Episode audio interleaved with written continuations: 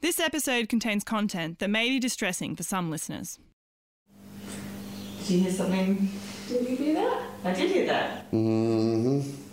Someone in the theatre? Yes, there's nobody in that section right there, and that's where the noise came from. I just got a shiver on my leg. Welcome to Mayday.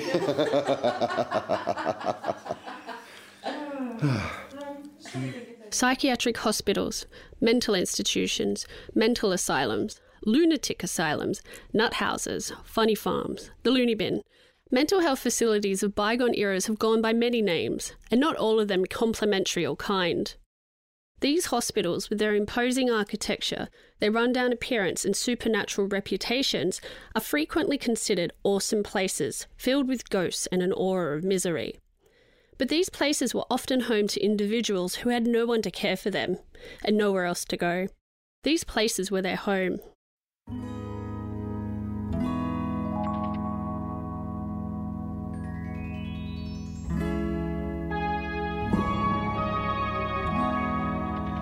Welcome to Dead and Buried, a podcast that delves deep into the underground history of Melbourne and beyond. I'm Carly Godden.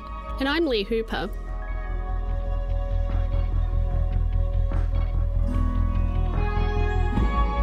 In this episode, we look at historic asylums in Victoria, from their introduction in the mid-19th century to their eventual closure in the 1990s.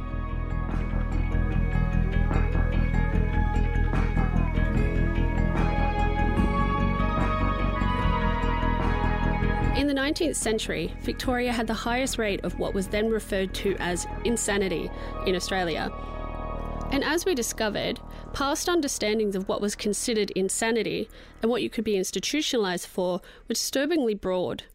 But was the dismantling of these institutions necessarily a good thing for all patients and for the wider community? From the time someone was admitted to an asylum, a paper trail of official records was kept about them. While it's evidence of the degree of control exercised over these individuals, the patient files and administrative records kept about asylums make for a rich source of research today. However, we can't access the most recent files because all asylum records are closed for 75 years. The asylums themselves are also a great historical resource. The design and features of the building tell us so much about the treatment of mental health patients over time. And while many asylums in Victoria have been demolished or repurposed, there are still a few that you can visit.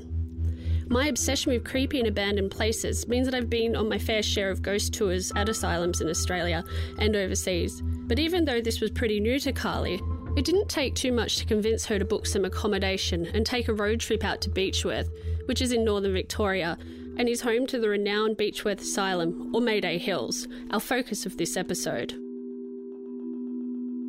Beechworth Asylum, or Beechworth Hospital, or Mayday Hills Hospital for the Insane, was built in 1867 as somewhere to put individuals who were mentally ill, sick, or even just homeless or hard to handle.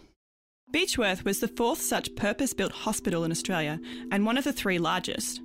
At its peak, the hospital had 1,200 patients, 600 men and 600 women. When built, the asylum was like its own mini town. It was surrounded by almost 106 hectares of farmland and had its own piggery, orchards, kitchen gardens, fields, stables and a barn. The asylum also had tennis courts, an oval and a cricket pavilion, a kiosk and even a theatre. And it's in the green room behind the Bijou Theatre where we spoke to current co-owner of the asylum and ghost tour operator, Jeff Brown. I'm Jeff Brown. I was a nurse for 15 years and an attendant carer for disability prior to that and a salesman prior to that. Moved over to teaching, ran the Australian Horror Writers Association, which is where we first came into connections with the asylums by running creative retreats for horror writers. I got to know the owner of this place, and he rang us one day and offered to sell us part of it, and we could run the ghost tours and the history tours, so we packed up and moved over. It didn't take long for Jeff and his family to get the knack of running tours of the Grand Asylum. Now we run ghost tours 7 nights a week, which are history tours cleverly disguised as ghost tours. We educate you whether you want it or not. History tours on the weekend and paranormal investigations 5 nights a week. Now, I know that I'm not the only one who finds asylum buildings magnificent, if not a bit creepy, but there was a reason for their design. The designs for our main three asylums that still exist were taken from a British style. There was a British style that was brought into place over in Britain with a front administration building with wings extending backwards on each side, which would cater to male and female patients, so they had that separation of gender, and that design was found to be successful to a large degree. They would have the less disruptive and quieter patients toward the front, and the further back you go in each wing would be the noisier patients and the more dangerous patients, so that visitors weren't confronted with patients that were confrontational. So we've heard about the importance of the design and the layout of the buildings, but what were some of the social and economic implications of having an asylum erected in your hometown? The two that were regional, which were Aradale at Ararat and here at Beechworth, were both set up in gold areas where there was a lot of infrastructure to begin with. So it was a very big employer within town. The three main employers for Beechworth were the asylum, the jail and the tannery. So the tannery has since closed down. The jail's moved about 8 kilometres out of town, and when the asylum closed down, I was told that the line at Centrelink was out the door, around the corner, down the block, around the other corner, and almost back around to the front door again. It was quite a big employer. There were entire generations of families that worked here. At its peak, it had around 600 staff. The majority of them lived within Beechworth and surrounds, and we had the dedicated nurses' hostel here as well, and nurses' accommodation. So there was a lot of infrastructure that was set up as a result of the asylum. Initially, it was a 5-day journey from Melbourne by coach, but because of the gold mining, it didn't take very long for the rail system to be set up, and Beechworth had its own station. Very unusual for such a small town. For a bit more on that, here's Mayday Hills history tour guide Bronwyn Jared, who also spoke to us in the Bijou Theatre. Well, obviously, it was a major place of employment.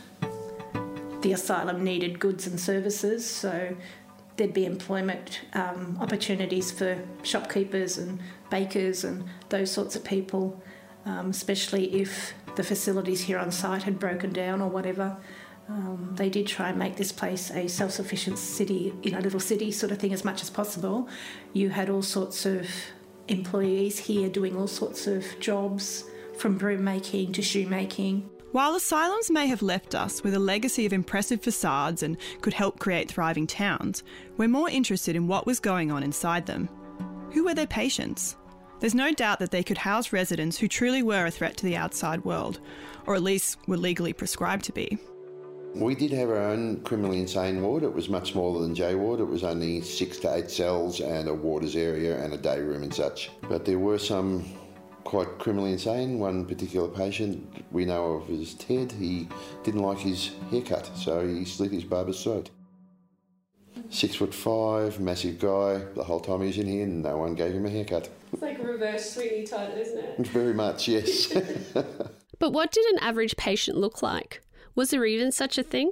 Well, let's face it, initially anybody that didn't fit into society, either through criminal activity or through lack of ability to see the mores of any society and to fit in, were thrown in prison. So we had people who were suffering from dementia, people who were suffering from depression or anything like that, put in jail with people. So it was changed in the 1800s. They brought in the whole concept of mental health separation, and the asylums were then the go-to place for anybody that wasn't a hardcore criminal. So they would put anybody in here with anything to do with mental health, anything to do with physical disabilities. There were kids with Down syndrome in here, kids with what we now know to be ADHD. There were women who were going through postpartum depression.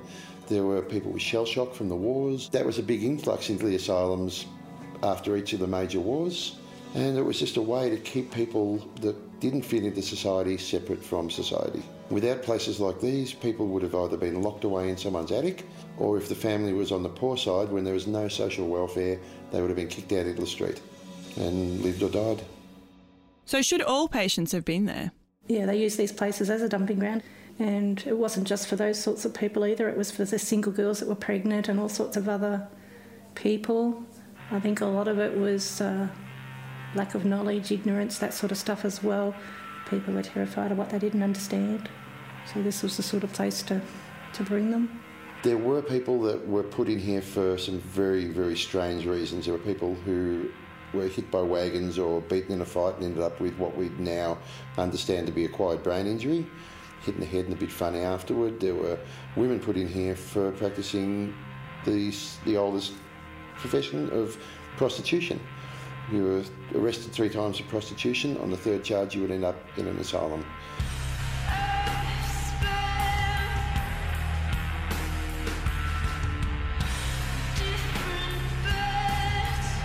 There were unmarried mothers. There were gold miners put in here who were isolated out in the bush. We've actually heard from one old nurse that came and spoke to us that there were a group of Italian women who lived out in the middle of nowhere. Each would live with their husband. They didn't have any kids. The husband would be out mining all the time, and the social isolation had such an effect on each of them that they would band together once a year, have themselves committed, stay in here a couple of weeks to get the social aspect back again, and then go back to the husband. So they were self-committing, and they were being self-released. So they came in with the understanding that they could be released after that short period of time. But there were other people in here that once they were committed, they never left. In researching this episode, I dug up a report presented in 1917 to the Victorian House of Parliament by the Inspector General of the Insane. It provides a revealing, if not fascinating, snapshot of the mental health facilities in Victoria in the early 1900s. I've got a copy of it here, and Carly and I are going to just read a little bit from a table showing the probable cause of patients that were admitted in 1917. So we've got... Let me have a look. Causes that were split into moral, so that's including domestic trouble, adverse circumstances, mental anxiety and worry over work, religious excitement and love affairs. Ooh. Saucy. Saucy. And there was also the physical, which included drinking, pregnancy, VD, sexual abuse of oneself, sunstroke, lactation. Sorry, what's VD? Venereal disease. Oh, yeah, yeah. It's good to know about that. Okay. Noted. Sunstroke, lactation, ovarian disorders, puberty, starvation, and the winner, old age. Yeah, right. And this was in 1917, so research into mental health, that was fairly well underway, or at least somewhat underway, I think. And yeah, I think, you know, it's really troubling to think that these institutions house individuals who today, you know, you might treat with a course of counselling or a course of antibiotics or not even anything at all. I mean, puberty, come on. Mm-hmm. It just goes to show how much it was a dumping ground for anyone who didn't fit in or couldn't be looked after. I mean, initially there was just restraint and water treatments early on. They would just lock people up in what they call padded rooms, but were actually just lined with wood, because wood's softer than brick. So with wood being softer than brick, it's technically padded. They had restraints, which were straitjackets. There were the full wrap type. It was almost like a stretcher that people were strapped into, so they could be picked up at each end and carried around and set down to where they needed to be, and they couldn't move to hurt themselves or others. There's no doubt that methods for the treatment of those with psychiatric issues during the earlier years of operation in the asylums had their problems. As we said, there exists a wealth of patient and administrative files of this period. Considering the resources at their disposal, treatment, though archaic at times, arguably did have the intention of being fair and protecting of the staff and other patients. But with the use of restraints, thoughts come to mind of the potential for abuse and neglect of patients. Restraints were used and are still used to this day to some degree. We use chemical restraints now more than physical, but there are cases, especially in nursing homes, where they're not meant to tie people or put the seatbelt on in chairs, but for their own safety they do. Straitjackets, separation, segregation cells were the only real way to control potentially violent patients during the early days, and it was overdone, I'm sure. And there was a definite aspect of abuse amongst some asylums. Beechworth seems to have a very good record in regard to treatment of patients. We've done a lot of research into that side of things, and everything we can find suggests that the staff up here were particularly caring. there was a very low rate of problems of abusive patients or other staff members. We've actually found records of a staff punishment book, and I've read through the whole thing, and the very worst I can find was staff sneaking patients out for a night on the town and being fined 3 shillings for it, and then doing it again the next week. So the staff here in Beechworth itself had a really strong relationship with the asylum. Beechworth was very accepting and very tolerant toward patients and the facility itself. But by the mid-20th century, something came along that would dramatically alter the plight of the mentally ill. And then Dr. John Cade, who famously worked here and Melbourne and Sunbury asylums, rediscovered the use of lithium as a treatment for bipolar to help reduce the manic aspects of that particular disease. And that was the main breakthrough in using drugs for therapy. Undeniably, medicating those with psychiatric problems was groundbreaking and saw a change in the population of asylums and how they were run. But how were patients managed and treated in a post-medicated world? We spoke to family historian Anita, who took up a position as a nurse at Beechworth Hospital in the 1970s. Beechworth was probably, certainly in the time that I was there, it was somewhat more humane than other hospitals that I visited. I can recall going to other hospitals and having a look at how their system went, and you come back to Beechworth and go, okay, we're bad, but we're not that bad. As much as I disliked some of the things I had to do and the treatment of some of the residents, the patients that were there, which was harsh for a lot of them because, they tried not to over-medicate. But there was times when there was no other option. I spent time in the medical ward, which was where people went to have their electroconvulsive therapy, so their ECT, which at least it was starting to get some kind of humanity to it. But in the years prior to that, it was, it was explained to us how it was how people were treated back then, and it was just horrible. They did lose their minds because they were fried, literally fried. Praises Dr. Dax. I would like, through your paper, to thank Dr. Dax for the wonderful improvements he has done at Kew Mental Hospital. As a regular visitor, the difference is amazing. Several patients I know now feel that they will get better and be able to go home soon. Several of the patients came over and let me see their nice new sports suits. They seemed so proud and happy and looked so nice and clean. It was the first time I had gone home happy, as that is how I left my loved one. God bless you, Dr. Dax, and I do sincerely hope you're not handicapped in your work through lack of funds. Mrs. Doris Barclay, Sydney Road, Coburg.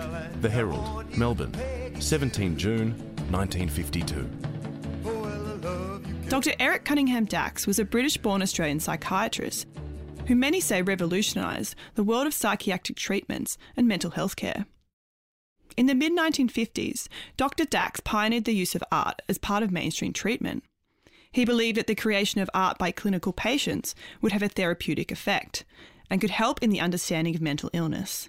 His 1953 book, Experimental Studies in Psychiatric Art, received much accolade, and the British Medical Journal endorsed his work. Later, the British National Health Service engaged artists to initiate art programs in other hospitals in the UK. Dax was appointed as the inaugural chairman of the Mental Hygiene Authority of Victoria in 1951 and used this role to implement wide-ranging mental health reforms, with changes which saw improvements in the treatment of patients, emphasising dignity, humane treatment and integration of patients into the greater community. So influential was Dr. Dax that in 1961, the World Federation for Mental Health published his book, From Asylum to Community. During his time in Victoria, Dr. Dax began to collect some of the artworks made by psychiatric patients. And when the facility started to close in the 80s and 90s, Dr. Dax believed the works were a valuable educational tool and saved 8,000 artworks from destruction. These artworks became part of the Cunningham Dax collection, which now consists of more than 15,000 artworks. The collection, and the only one of its kind in the world, is held at the Dax Centre, which is in the University of Melbourne campus, Carly and I went there and we were suitably fascinated. All right, so I think this is it. Yep. Yep. That big sign says the Dax Centre, incorporating the Cunningham Dax collection on the wall. So, yep, so we've just come through University of Melbourne building and, yeah, now going in. Yep. Hello. Hi, how are you going? How are you? Good. Thanks. Well, and about 8,000 pieces are historical. And then the other 8,000 pieces have been given to us at different times, and so we know the artists. And with the historical collection, a lot of it's anonymous, and we don't even know who the artists are. Oh, yeah, wow. It's quite interesting. Wow. But we kind of know what it speaks to, because some of it, like a lot of it, was salvaged from the different institutions, and so it's even on, like, it can be on really thin butcher paper and all sorts. So, yeah, all sorts of different media and stuff. Yeah, yeah. It's really interesting. While art therapy continues to be practiced today, not all of Dr. Dax's treatment methods endured or are without controversy. In the 1940s and 50s, Dax was medical superintendent at the Nathreen Hospital in Surrey, England, which had had success developing and advocating the use of somatic or physical treatments on patients.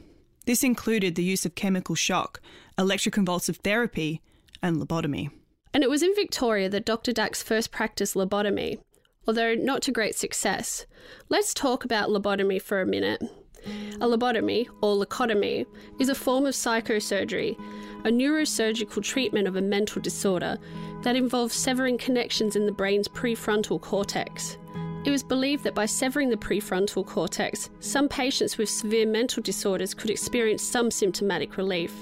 However, these improvements were made at the cost of loss of the patient's intellect, personality, and arguably their quality of life. And they were the lucky ones. Other patients fared much worse, being reduced to a vegetative state, or in 5% of cases, even dying. Lobotomy was practiced in Australia much more briefly than in other countries. For example, the US lobotomised about 40,000 patients. A quick search of the Victorian Inquest Index shows only 2 patients succumbing to lobotomy in the 1950s, though neither were at Beechworth. By the way, we've been told that lobotomies were not practiced at Beechworth Hospital, although as access to those mid-century records will be closed until at least 2030, we've got no real means of verifying what kind of treatments were actually going on.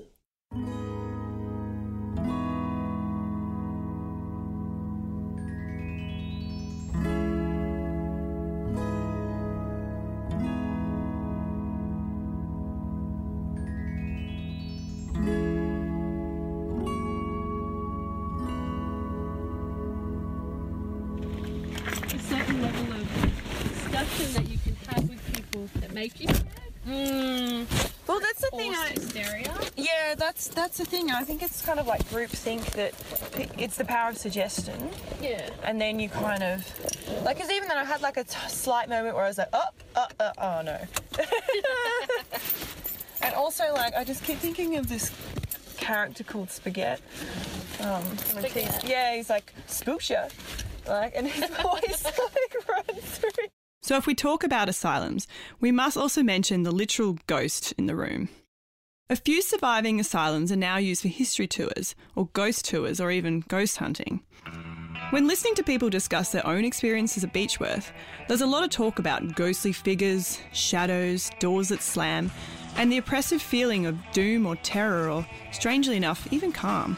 Yeah, so, you know, about asylums, I was personally traumatised early on in life after watching this movie called Carnival of Souls. Okay, I haven't seen it. What goes on? Don't watch it. It's set in this, like, creepy-ass asylum, and it's got some really disturbing residents, including these, like, mummy-like patients that follow you even into a car wash. Into a car wash? Yeah, it's terrifying. So I can never go into a car wash ever again after that. That's such a shame. I love car washes. Well, you should watch it, and then you'll never go in either. Oh. But seriously, it's one of the scariest movies I've ever seen. Yeah, right. Okay. Did you hear something? Did you hear that? I did hear that. Mm-hmm. Someone in the theatre? Yes, there's nobody in that section right there, and that's where the noise came from. I just got a shiver on my leg. Welcome to Mayday. Now, what's your opinion on asylums and the supernatural? I don't know. you know, I want to be scared, but I just don't feel it. And I have heard stories from people who've lived in Beechworth in their kind of early 20s or teenage years that they spent time in the asylums at night, like drinking and smoking and going through them. So I don't know, maybe some of those noises that people hear could be like naughty kids. Teenagers.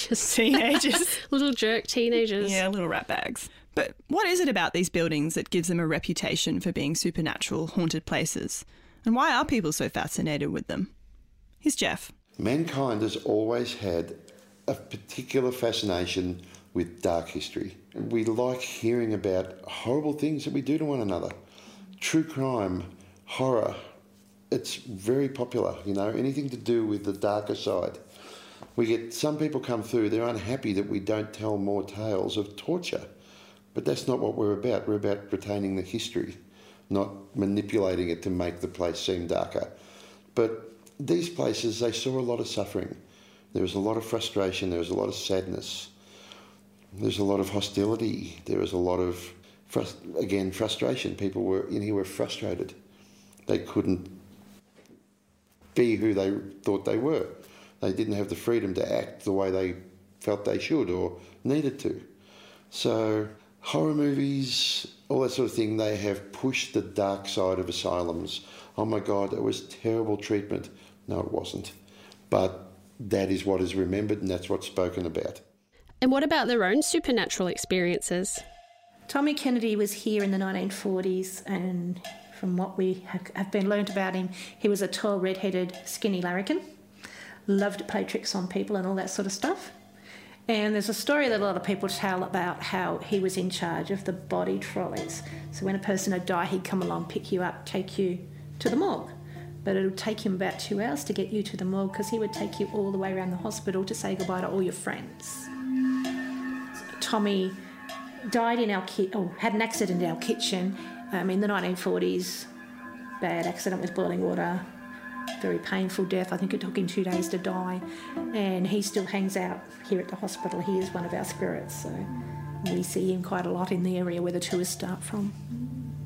Have you ever seen him with the trolley? I don't actually see him. I hear or I feel.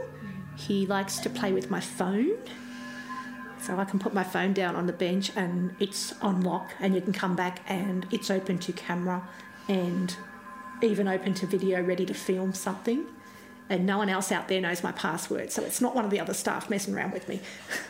As for the haunted side, I'm logical. I always look for rational explanations for things, but I believe that there is a level of, I won't say supernatural, I'll say misunderstood, unable to be explained occurrences that go on here. I have a personal interest in all of that sort of stuff anyway, having worked in Mayday and know that, you know, the beautiful old buildings. I mean, part of Mayday, there's wards there that were closed down, power turned off, water cut off, but still things happen in those buildings.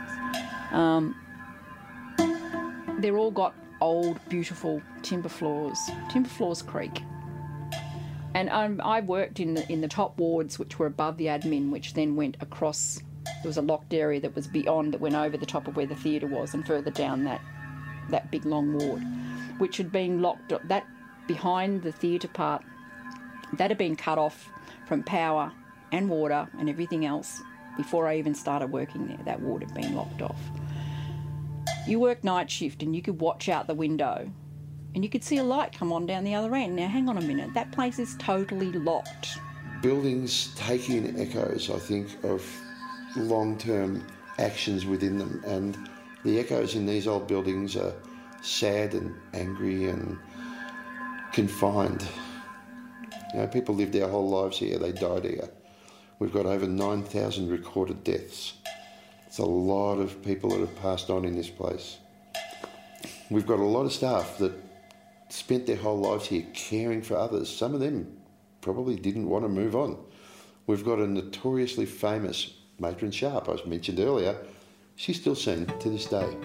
She still hangs around the women's ward. We think it is to look after the unfortunate spirits of the patients that she cared for while she was alive. And whenever people make contact during the paranormal investigations with anything purporting to be Matron Sharp, the whole place calms down. The feeling within the women's ward becomes calm and centred.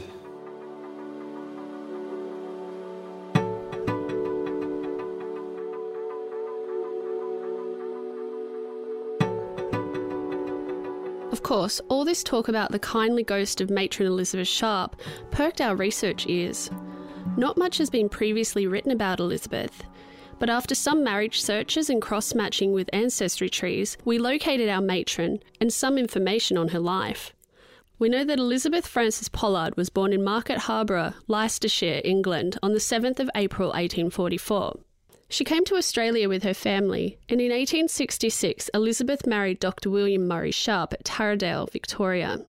Dr. Sharp took up the position as the resident surgeon of the Ararat Hospital. Elizabeth and William had two children and continued living in Ararat until tragedy struck in 1876, when Dr. Sharp suddenly died from pleurisy. Elizabeth took her two children, William and Annie, to Beechworth. And in 1878, she took up the position of matron at Mayday Hills Asylum, where she stayed until she resigned in 1893. Matron moved to Berrigan in New South Wales to live out the rest of her life with her son William. She passed away on the 9th of June 1909 at the age of 65. Now, just this bit on the matron resigning. Yeah. So we're told in the tour that she left Beechworth Asylum due to ill health. Yeah, that's right. And that's also what it says online on her family trees. But, and I feel kind of mean about this, but I was looking in the staff incidents registers at the Public Records Office just to see what kind of offences the staff were guilty of, and Elizabeth was in there. What? I know, and I was like, what would our kindly, caring matron be doing in the staff incident register? Mm.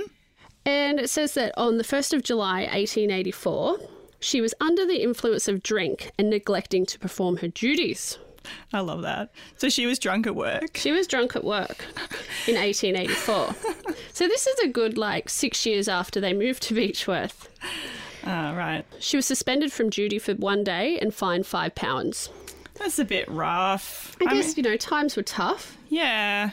I kind of love that. Yeah, I just think that's hilarious. She was drunk. Imagine them all just drinking. Yeah, just booze at work. Well, maybe, it's that kind of environment. You need a little thing to get you by. I imagine there was a lot of drinking going on. Yeah. Well, I'm sure it still happens today. Not me, though. Never. But there's one other offence. Okay. And it's dated the 7th of July, 1893. Hmm. Now, Carly, you may want to read that out. Okay, so it says, and it's kind of a bit hard to read, but let me just squint. Found under the influence of liquor and unfit for duty. Her penalty. Her resignation accepted by the Honourable, the Chief Secretary. Okay. Yep. Yeah, so she actually didn't leave. Well, she might have been ill, but she was also drunk. A lot of the time, seems. Well, I don't know. There's only the two registered there. But maybe she just had enough and she was like, I'm getting wasted. I'm going to tell him I don't want this job no more. We've all been there. Yeah. But, this is not the kind of stuff we were looking for when we were looking for information on the caring matron. Yeah, not at all. But I guess we don't really know what kind of demon she was dealing with. Yeah, and due to the lack of documentation, it's really impossible to know what kind of a person matron was. We can certainly say that during her 15 years at Mayday Hills, she definitely was well respected, and her actions noted as caring. According to an 1880 report of the Inspector of Lunatic Asylums, he was, and I quote, much pleased with the care and attention evidently displayed by the matron, Mrs. Sharp, and her assistants, in giving an air of comfort to the wards by decorating them with curtains, antimacassars, etc. The wards are also relieved by a number of very handsome and healthy plants. Antimacassar? What is that? All right, so I'm just looking it up, and it's the piece of cloth that people put over a chair to make it look fancy. Right, so on the regional trains that we have. Yeah. On V-Line. Right. Beautiful antimacassar. Yeah, it's kind of funny, though, because they possibly would have been treating patients with addiction in the facility, and then the caring staff also have addictions, but she's not, you know, for whatever reason, her circumstances mean that she's not in the asylum. And if you look through the staff incident register, a lot of it's alcohol. Yeah.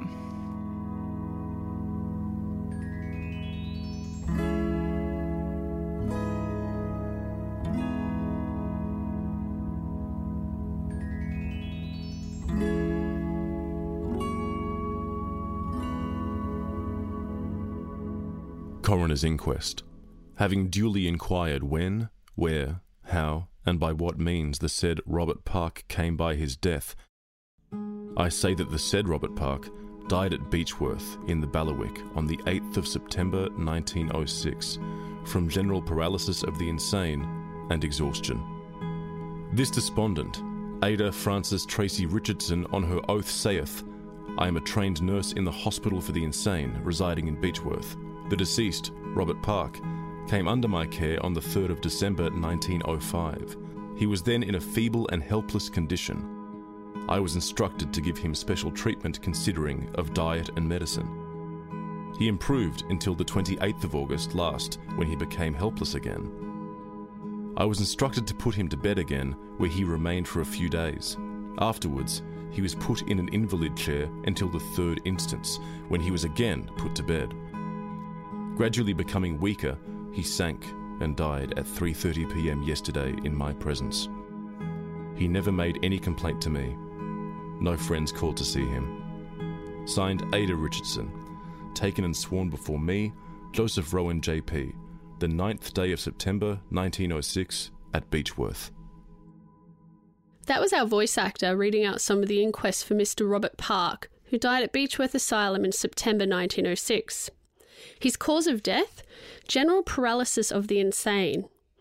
Now, we've heard from the Beechworth tour guides, Jeff and Bronwyn, that upon entering the asylum, many people never left. But what did the records actually say? I had a look at the Victorian Public Records Inquest database, which ranges from 1840 to about the 1960s. As we've mentioned in previous episodes, every time someone died an unnatural or suspicious death in Victoria or in an institution, it was investigated by a coroner. Using the term asylum came up with a whopping 30,468 results. Narrowing it down to the terms Beechworth Asylum came up with 2,024 results. Okay, so it seems like there was a lot of people who did die in the asylums, but did anyone ever leave or recover? Do we have any stats on that or anything? Yeah, that's interesting because, you know, when you go to these asylum things, they do talk a lot about all the people that have died, and it seems like no one ever left. But that's not necessarily true. We've got the Hospitals for the Insane report by the Inspector General of the Insane for 1917 here. Okay, so that was the one we talked about earlier, right? That's right. Yeah. And so there's a whole bunch of tables that give some information, and the one I'm looking at the moment, which I'm showing you, is the admissions, discharges and deaths for all of the asylums for 1917. Right. So the amount of people admitted was 762. The amount of people who recovered was 183. And the amount of people who were relieved, which is also under the discharge panel, was 105. But the amount of people that died was 409. Okay, so you have a whole bunch of people being admitted and then, you know, quite a significant number dying and then a small amount being discharged. Yeah. Okay, great. People are leaving, so that's good. Yeah. In Beechworth, we had a discharge rate of okay. 9 people left that year. Right. So there was 9 that left and 41 that died, so that's quite a difference. Okay. And the ones before were for the whole of Victoria? That's right. Okay, great, and that's just Beechworth. Yep. Looking through the Beechworth Asylum inquests that are available online, it seems that a great deal of these inquests state that the cause of death is the same as our Mr. Park's, general paralysis of the insane. Okay, what does that mean? Like, doesn't give much away. No, I had no idea. But according to Dr. Google, general paralysis of the insane, or GPI for short, is a severe neuropsychiatric disorder classified as an organic mental disorder, and it's caused by the chronic meningocephalitis that leads to the cerebral atrophy in late-stage syphilis. Really? Yep. So you know, all of these people had syphilis. Wow. Apparently, it mainly affected men in their mid-years, and once symptoms started to appear, the patient generally declines and dies within 5 years. According to the 1917 report, which I mentioned earlier, in that year, 56 men and 5 women were admitted into mental health facilities in the whole of Victoria with GPI, and none of them recovered. None? That's what it says. Wow, that's really sad. Can I take a look at that? Yep, here you go. Thanks. Oh, right, okay, so it says here that so in that year, 1917, there was a total of 409 deaths, and leading cause, dementia. Mm. Oh, closely followed by, that's right, general paralysis of the insane. Huh. And as an aside, in that same year, Austrian physicist Julian Wagner Jurek discovered that infecting patients with malaria could halt the progression of syphilis and, by extension, GPI. And he won a Nobel Prize for this discovery in 1927. Hmm, okay. But don't you think having malaria would kind of be just as bad, if not worse? At that time, I reckon it would be a pretty grim way to die. Hmm. Yeah. But I don't know. I guess thanks to the discovery of penicillin in 1928, nowadays a dose of penicillin can clear up syphilis like that. And GPI is virtually unknown outside third world countries.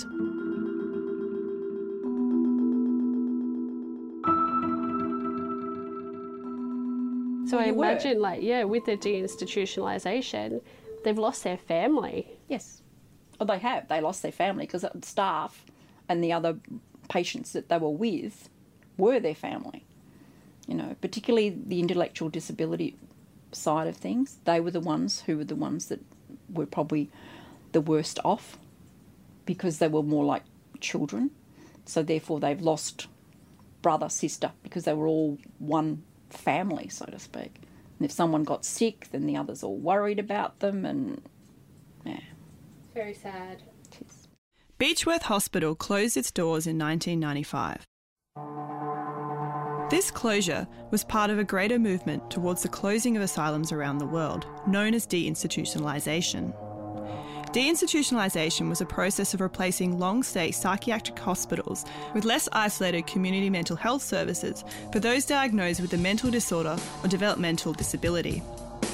It came about due to the trend of bringing mental health care back into the community and the success of psychiatric drugs to help manage psychotic episodes. In the late 20th century, the movement led to the closure of many psychiatric hospitals, as patients were increasingly cared for at home or in halfway houses, clinics and mainstream hospitals. In Australia, deinstitutionalisation was introduced with the National Mental Health Strategy in April of 1992. According to the Victorian Department of Health, the aims of the strategy were to promote mental health within the Australian community, to prevent mental disorder where possible, to reduce the impact of mental disorders on individuals, their family and the community, and to assure the rights of people with mental illness. While deinstitutionalisation was accepted and implemented by most Western countries, the success of the program has been greatly debated. Many agree that a community approach to mental health and open hospitals increases the chance of recovery and leads to better management of mental illnesses, as well as improved community understandings of mental health. But what impact did this have on individuals who are unable to assimilate into the community? Individuals who are so institutionalised that it basically felt like they were being chucked out onto the streets. All of those that I know of that survived were put into... Beechworth itself has got multiple share homes. So you've got one house that they had multiple houses that were built specifically for them, and they were just segregated off. They were like mini wards. You would have 5 or 6... to a house. Others only had 3 or 4, depending on how difficult they were. But those were then set up where you had like 4 houses with your courtyard in between. So there were many little units on their own. And that happened a lot around in different towns where they did the same sort of things. They were purpose-built facilities. And they're still there today. They're still functional. There's still residents who were ex-Mayday. According to the Department of Health, the National Mental Health Strategy has been an overall success in keeping down instances of mental psychosis, integrating those with mental illness into the community, and ensuring they start seeing private practitioners. So on paper, it sounds like it all worked out for the best. But was it the best for everyone?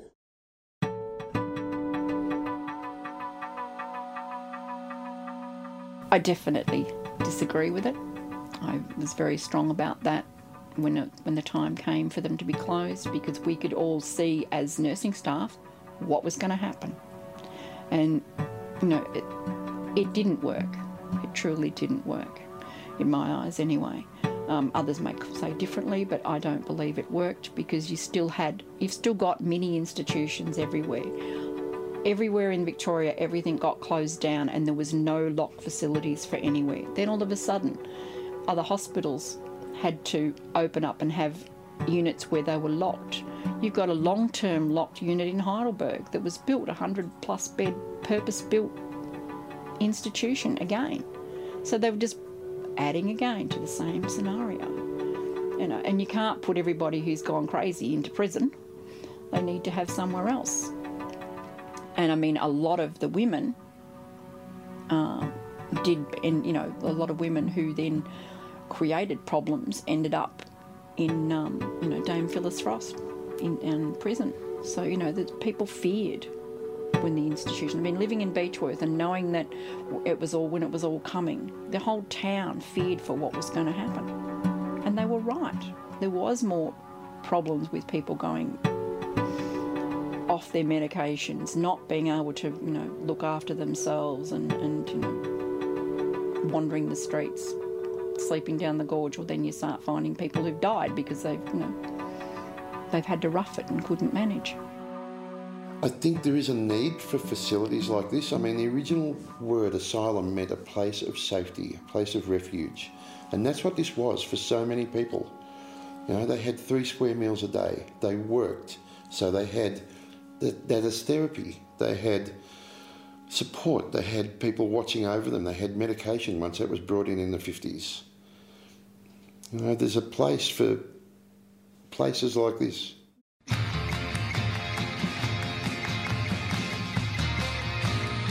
This episode was produced, researched and written by me, Lee Hooper, with editing and production support by Carly Godden. Mixing, audio production and the original score was by Christian O'Brien. Connor Gallagher was our voice actor, and Dead and Buried theme music is by Robin Waters. You can find the full list of music credits on our website.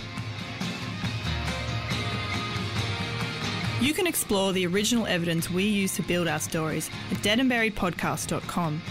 Connect with us on social media and discover more Dead and Buried episodes wherever you get your podcast from. Even better, leave a review to help spread the word. Season 2 of Dead and Buried was assisted by the Australian Government through the Australia Council, its arts funding and advisory body, and the Victorian Government through Creative Victoria.